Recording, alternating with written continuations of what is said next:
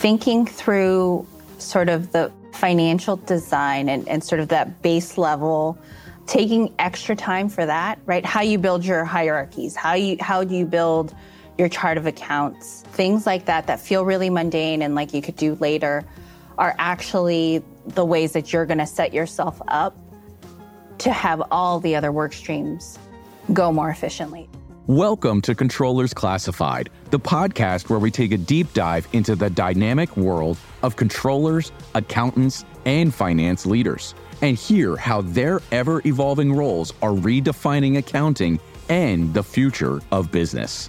And now, here's your host, Eric Joe. Welcome to Controllers Classified. I'm your host, Eric Joe, Chief Accounting Officer at Brex. Today, I'm honored to welcome Lindsey Oshita, the Americas CAO at Franklin Templeton. Lindsey has spent nearly her entire career working her way up at Franklin Templeton. And as a fun fact, she also used to be one of my main clients when I was at PwC. The audit must have been okay because she's yeah. decided to join us on this show. But welcome, Lindsey. Thank you for joining. Thanks for having me, Eric.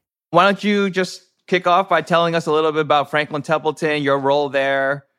So, I've been at Franklin for just under 14 years now. I am responsible for external reporting, technical accounting, and also now have responsibility for controls, for SOX, um, external consolidation, and compensation accounting, as well as business support for the Americas. So that includes Canada, US, and Latin America. I mean, Franklin Templeton, when I thought about my time serving you guys, huge multinational financial institution, you got operations everywhere. The Americas is obviously a big part of that. Tell me about before getting into Franklin, huge public company. Where were you at mm-hmm. before? How did you end up in accounting? I've never met anybody who, like me, decided that they wanted to be an accountant when they were 16. So, a little unusual in that regard. I really liked math in, in high school, and so decided accounting sounded like a good path for me and I had an opportunity to work at a really small local accounting firm here in San Francisco when I was 16. So I worked there over the summers in high school through college. They, they let me continue working there. And it was a great opportunity for me to see what, in theory, accounting was. I did high net worth taxes, audits for nonprofits, and then the non, not for profit tax returns. So it, they didn't scare me away. They were wonderful people and so after college, I they, they actually encouraged me to go interview at the Big Four. And so I ended up working in the Deloitte um, San Francisco office for six years, focused on financial services. Uh, my dad was a banker for many years, his, his 50 year career at Wells Fargo. So I knew I wanted to be in financial services. Tech was, was not for me, but I did try out a whole, a whole slew of uh, industries when I was at Deloitte and really enjoyed my time and knew it was time for the next step and I joined Franklin. And I guess the rest is a little bit of history. Yeah.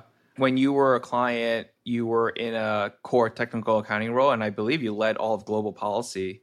Uh, Correct. Accounting yeah. policy for Franklin. That's a big job in my view. Like, you know, I'll tell the audience. Like, I kind of looked up to you, to be frank. Oh, that's um, yeah. I mean, I, am a, I'm a technical accountant at heart. That's probably the most enjoyable parts of my core job at Brex. But now that you're in this CAO role, how has your how have your responsibilities expanded and how have you kind of adjusted to that that role? It's interesting. So actually in in 2019 i took on corporate accounting for the americas and and there was you know some some shifting parts. And i actually for a short period of time gave up technical accounting. And and even through my time when i led that group i always said you know i loved it. It was always interesting challenging. For me the global aspect is actually really what continued to challenge and, and encouraged me to keep at it here at Franklin because I got to meet people from all over. You, you, know, I worked with the, the team in Asia and team in Europe on a variety of things as they came up within the you know, within the business. Right? How does that impact us? How are we thinking about that and, and achieving some some global standardization? And, and during my time doing technical accounting, I, I was able to do things like go and, and meet with the the SEC and walk them through, you know, as an industry what our views were on consolidation.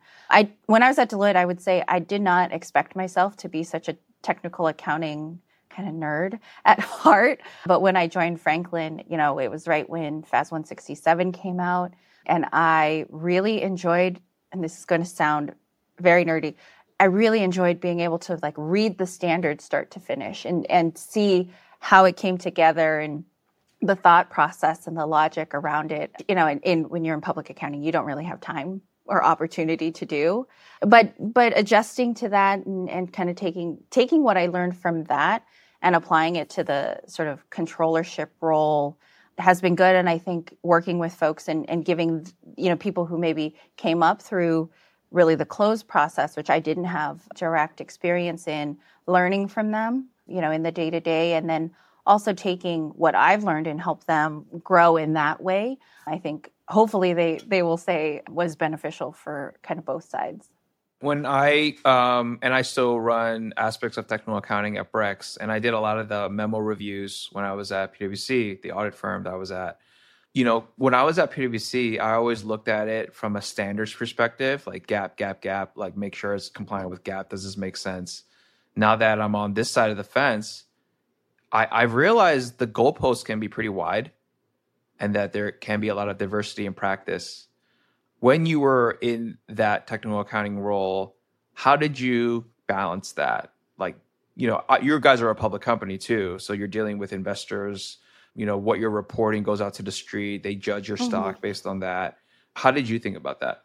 So it, it was always sort of looking at what in, how we approached it was looking at what the standard setters like what problem were they trying to solve? What did they feel like needed clarity? And you know ultimately also what do investors look for? What information are they are they really trying to understand about the company? And i think the the approach we've always taken is what is the most useful information for the investor to understand our business and and what we do right and making sure our disclosures align to that how we account for things and also balancing you know the the letter of the law and the operations of it so taking what exactly what you said, right? What the standard actually says, and then understanding how do we operationalize that and make sure we are in compliance, that we're th- always thinking about kind of what that rule is and how do we build a process around that. Now that you're in your role, the has it's shifted to like now that you have you have to operationalize it too now, right? Correct. It was it was a little easier when I was in policy and, and I didn't have the teams who actually had to do the the work of it. And so I think you know I th- I have a new perspective I would say on you know what things you know materiality when you're in audit you know you think about that and and it's it's not just okay well individually but how do we get comfortable? You know what are the things that keep me up at night?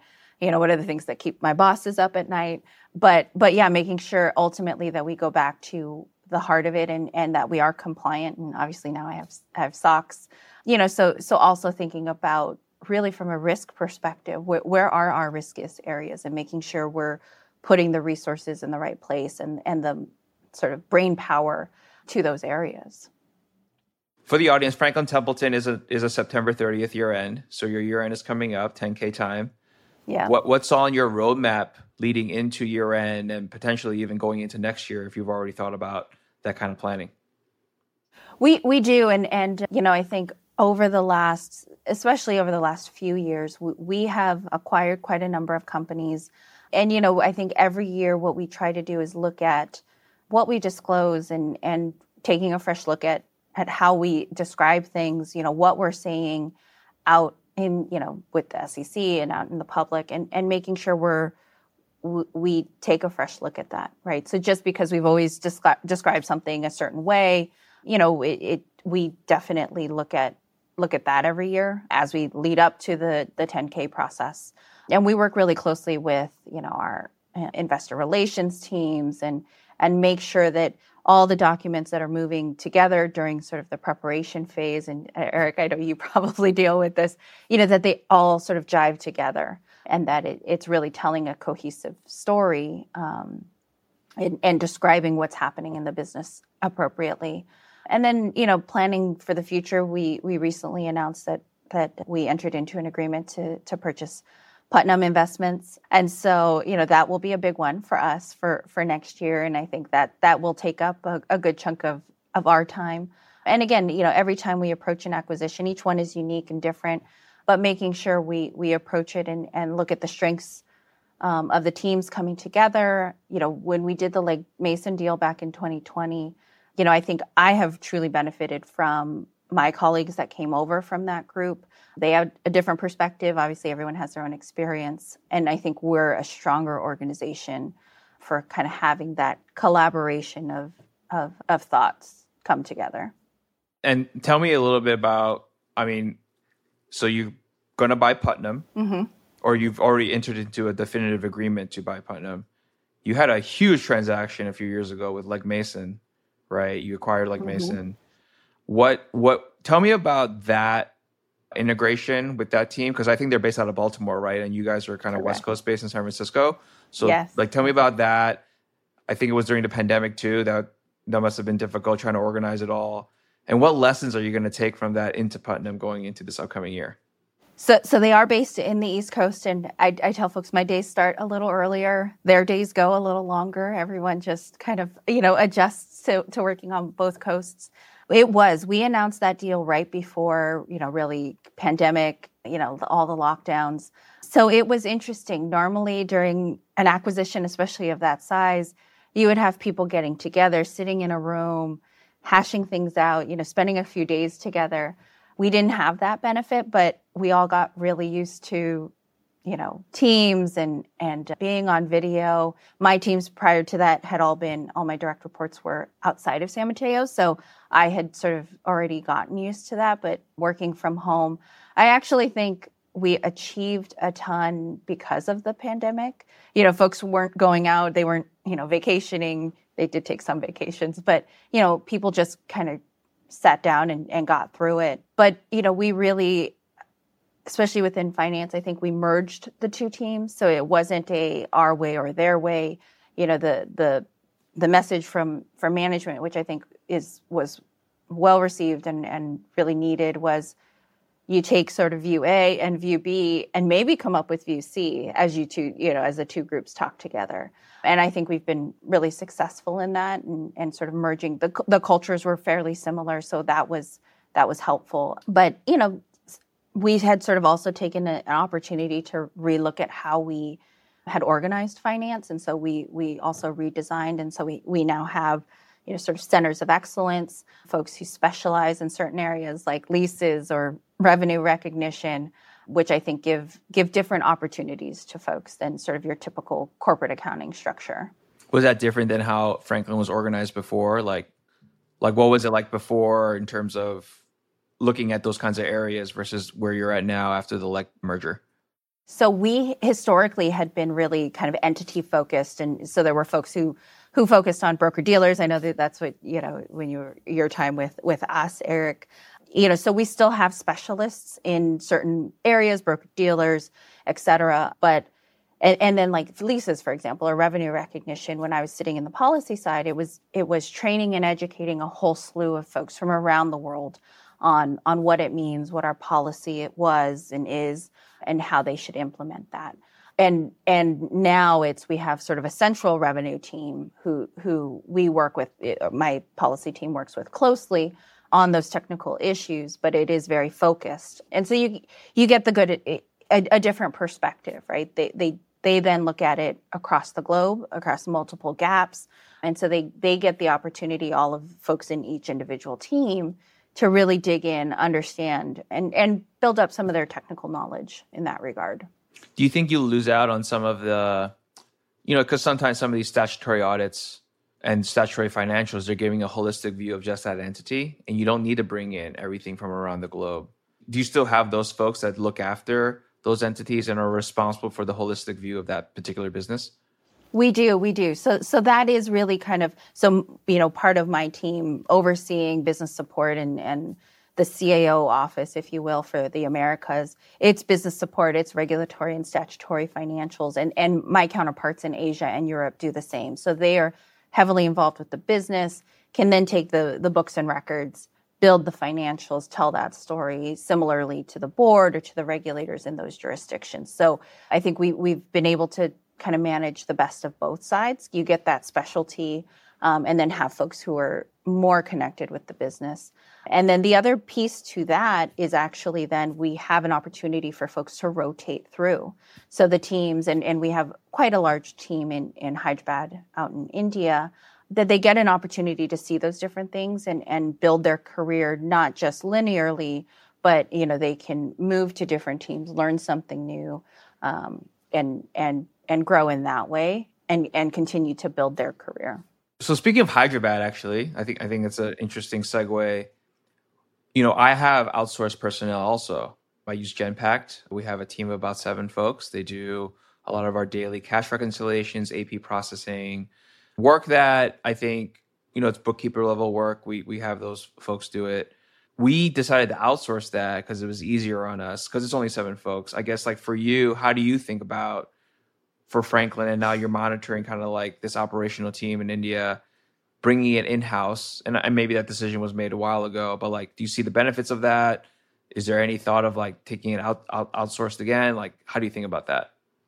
No, so we definitely made a decision early to invest in India. We also have a, a, group in Poland and to build that team. I think we have seen the benefit of having that. We, we're such a large organization that it, it is significantly larger than a seven person team and and I think for us it's it's been great to see some of the folks that we hired when we first you know opened the campus really move up through the ranks become leaders in their respective area and so for us we we see the benefit we we've invested in those folks and you know really see them as part of the future leadership team here at Franklin so, so the the question does come up. You know, we we definitely believe they are part of the team. They're part of sort of the Franklin family, and and have seen definite benefits out of that. Makes sense. All right, going back to the merger. Well, there's the before and then there's the after. So after the merger, now that you're actually officially reporting as a combined unit, what changed about your operate? Like, like what were the most difficult parts of making sure things continue to run smoothly post merger, or did you kind of still run two different ships and then we're still working on it? So we closed the deal two months before our year end. So I would say that first year end was was we were it was our first year end during the pandemic so everyone was working from home. It was a little more there was more stress in the system i would say. You know we we did maintain um, you know their their system and that has really then we we took the opportunity to integrate that over time and and to be thoughtful about that.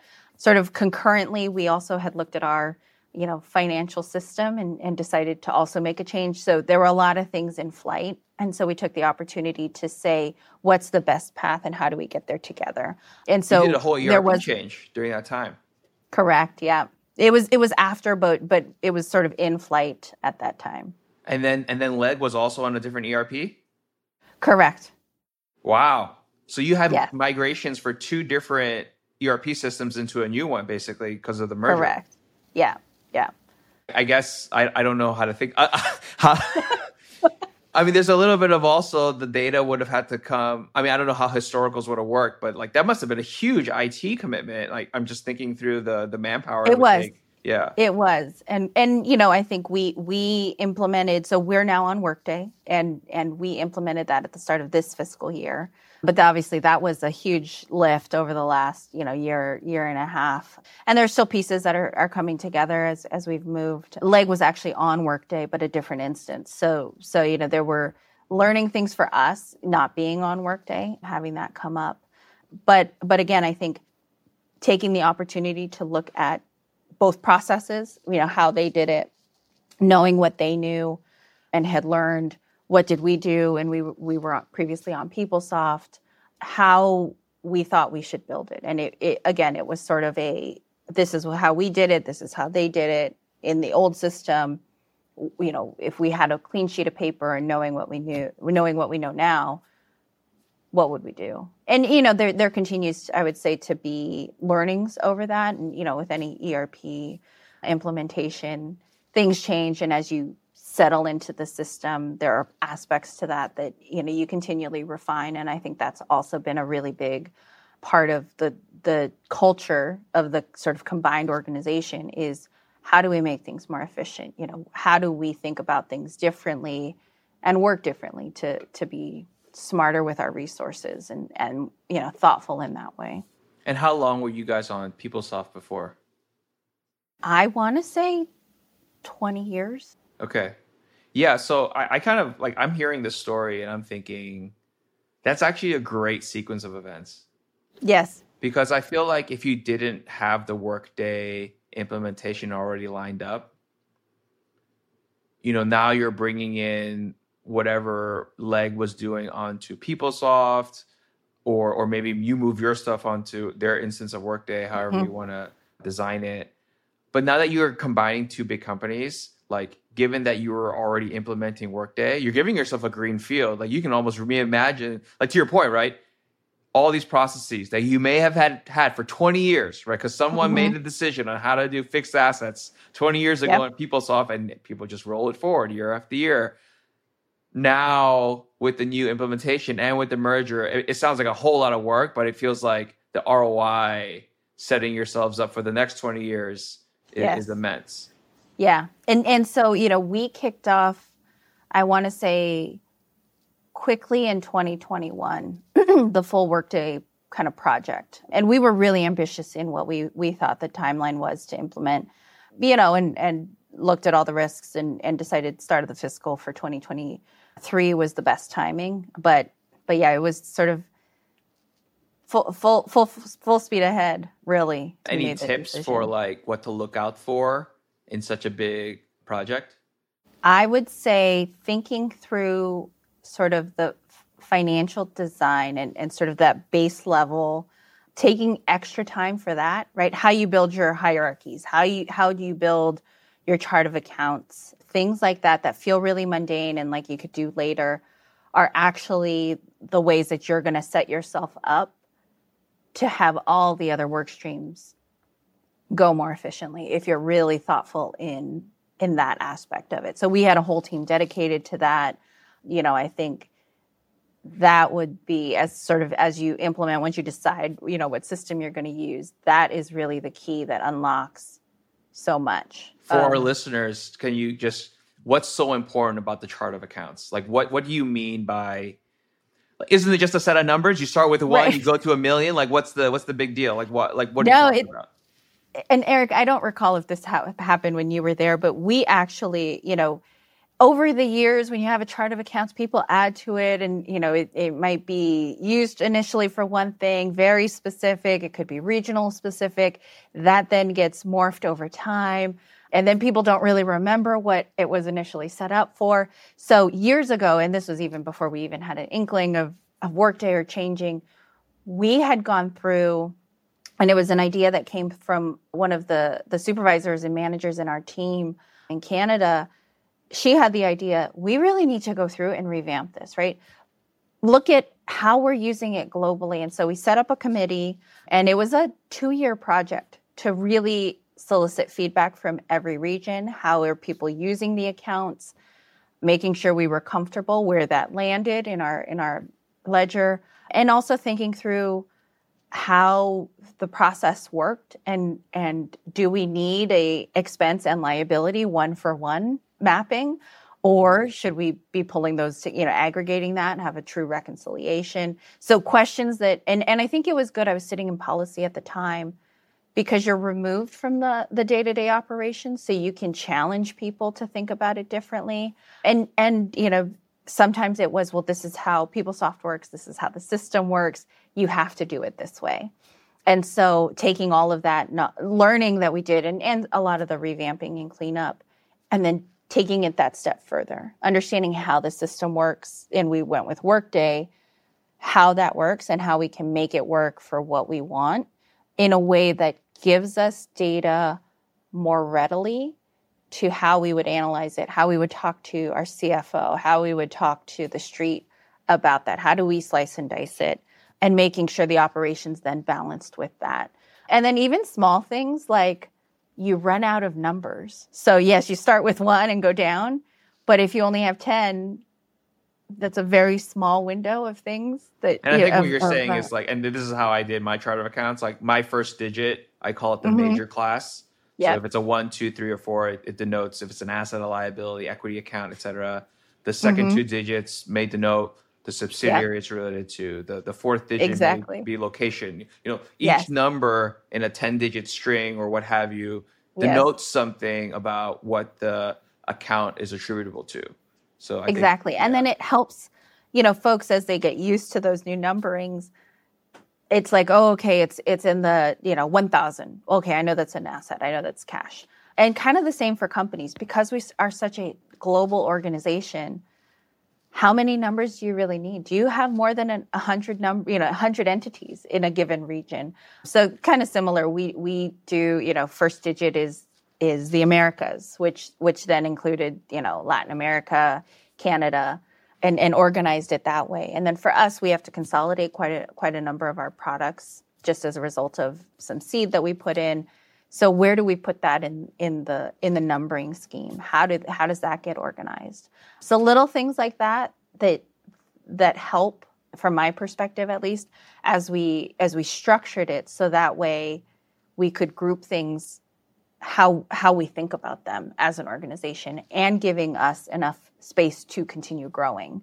Um, so then you don't have that you only have three digits and once you once you're past you know the 100s you then have to go to an 800s and so then your you know your regions are in a couple different places um, I want to go back to a comment you had about having one expense account for every liability account or vice versa. mhm. And I, I went through this when I was designing the CO, the chart of accounts at Brex. yeah And yeah, we had one for everything. We had I wanted to do like one account, like we have different advertising and marketing expense accounts, right? So we have one Mhm. For sales and promotional giveaways, one for outdoor ads, one for something else, blah blah blah. right right And then I had an AP account for each one. And then I was like, oh, let's have also an accrued liability account for each one. And I Mhm. think I, I mean, I, I, I kind of look back at it and we, we now have consolidated, Mhm. but if it, it like very quickly it felt overboard because it's just too much. It's too much for like my folks in India that are doing all the AP invoicing. It's too much. Mhm. You know what I mean? Yeah. So I, um, did you guys get to the same conclusion? I'm curious. I think part of it is because I sat in the technical side. To me, it was well when I look at it, I you know at the ledger when I get a report. Well, to me, it made sense that we would have okay marketing. uh, You know, here's all of our marketing accrual, all in one place. Um, to use your example, and I think the operations team, you know, really the accountants, it was a shift in how they thought. I think now, especially with Workday, there, there's some other capabilities and, and categories that we can use. And so we've definitely leveraged that. And so it's okay, what's the right level? You know, your account level, that that's that aggregate number, but you have sort of for us spend categories. So you can break it down if someone were to need that level of detail. But you know, when, when we send a report to the CA, you know, the, our, our corporate CAO, she doesn't need necessarily all that level of detail, and so it's it's aggregated at the at the right level. So we moved away. We we definitely and and probably we were. I was one of the folks who pushed and challenged folks to to aggregate and think about what you know what really needs to be account versus sort of that Yeah. subledger detail. So one one thing that we we haven't touched upon, and I'm just curious about it. You spent you know a number of years at Deloitte, made your way to Franklin, worked your way up. I mean, I, I still I, I think I still look up to you. It's pretty cool. Oh. Good job. Yeah. Tell me about during that whole journey. Was there any role of mentorship or sponsorship for you? Have you done that for others? Did you receive that? I'm assuming so. That's that. I mean, that's what got me to where I am in some ways. But how does that work at, at Franklin? So, you know, we have, I would say, a number of different avenues for that. So at Deloitte, you know, definitely. And, and I think public accounting is really good at structuring that. You have a counselor, you know, you get assigned certain people who, who officially are your, you know, sort of advocates. And over time, that may change and you, you obviously develop relationships. For me, you know, I've always taken the approach, and, probably because I worked in a small office, that, you know, I have found sort of mentors if you will in different aspects right so to me it doesn't it doesn't always have to be somebody that's higher in the organization you can learn from anybody right so it could be that you know i look to you know an accountant level person because they have this experience and that you know, knowledge. And so, hey, I, I need to grow in that area, you know. So, so how do I connect with those folks? But, but I definitely have had great sponsors and and mentors in my career at Franklin. You know, my former boss, my current boss. You know, they they are I, am open with them. I have those conversations about what I want out of my career, you know, where I want to go, things that are interesting. I've I've been lucky that that they've offered me things that continue to challenge me and grow. So it's not like I've I've needed to really seek that out. And then, you know, Franklin also has various programs that that they you know have us as part participate in strategic leaders.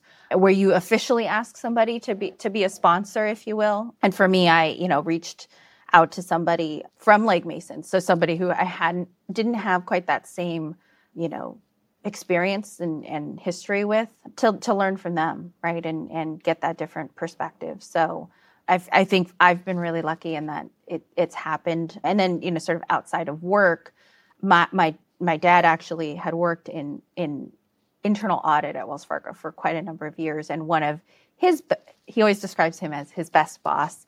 He ended up moving up the ranks. He actually had also come from, I believe, Deloitte. But you know, he has always been a great mentor for me. You know, when things have come up, if I if I need to bounce something off of him, he's always been willing to to talk to me. And he he moved into a number of different operations and you know moved around in his career. And I think the, the best advice he gave me as I was thinking about things, as I was thinking about leaving Deloitte, was, you know, find things that it doesn't necessarily have to be a change in role or a change in title, but it has to be something that you are continuing to grow and add a new tool to your tool belt or toolbox, right? And for me, for whatever reason, that really stuck because it's easy to say, oh, I, I you know, I think I'm going to go to that company. I, I want to do X, Y, or Z.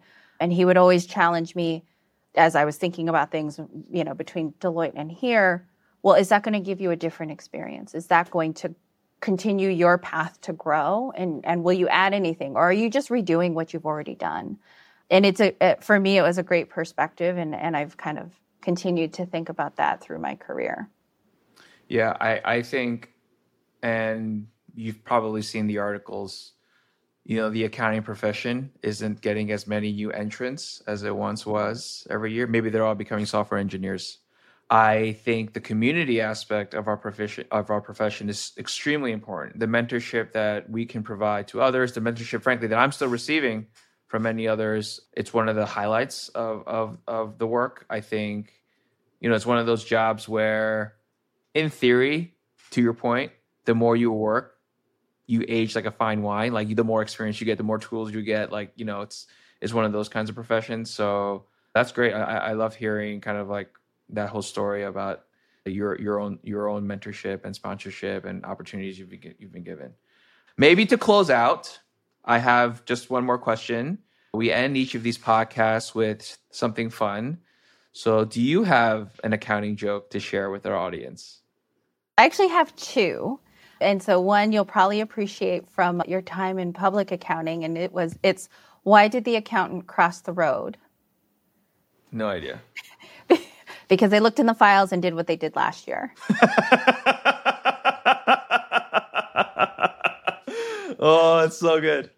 So, and then the other one so an accountant is having a hard time sleeping, goes to see their doctor says, Doc, I just can't get to sleep at night. And the doctor says, Well, have you tried counting sheep?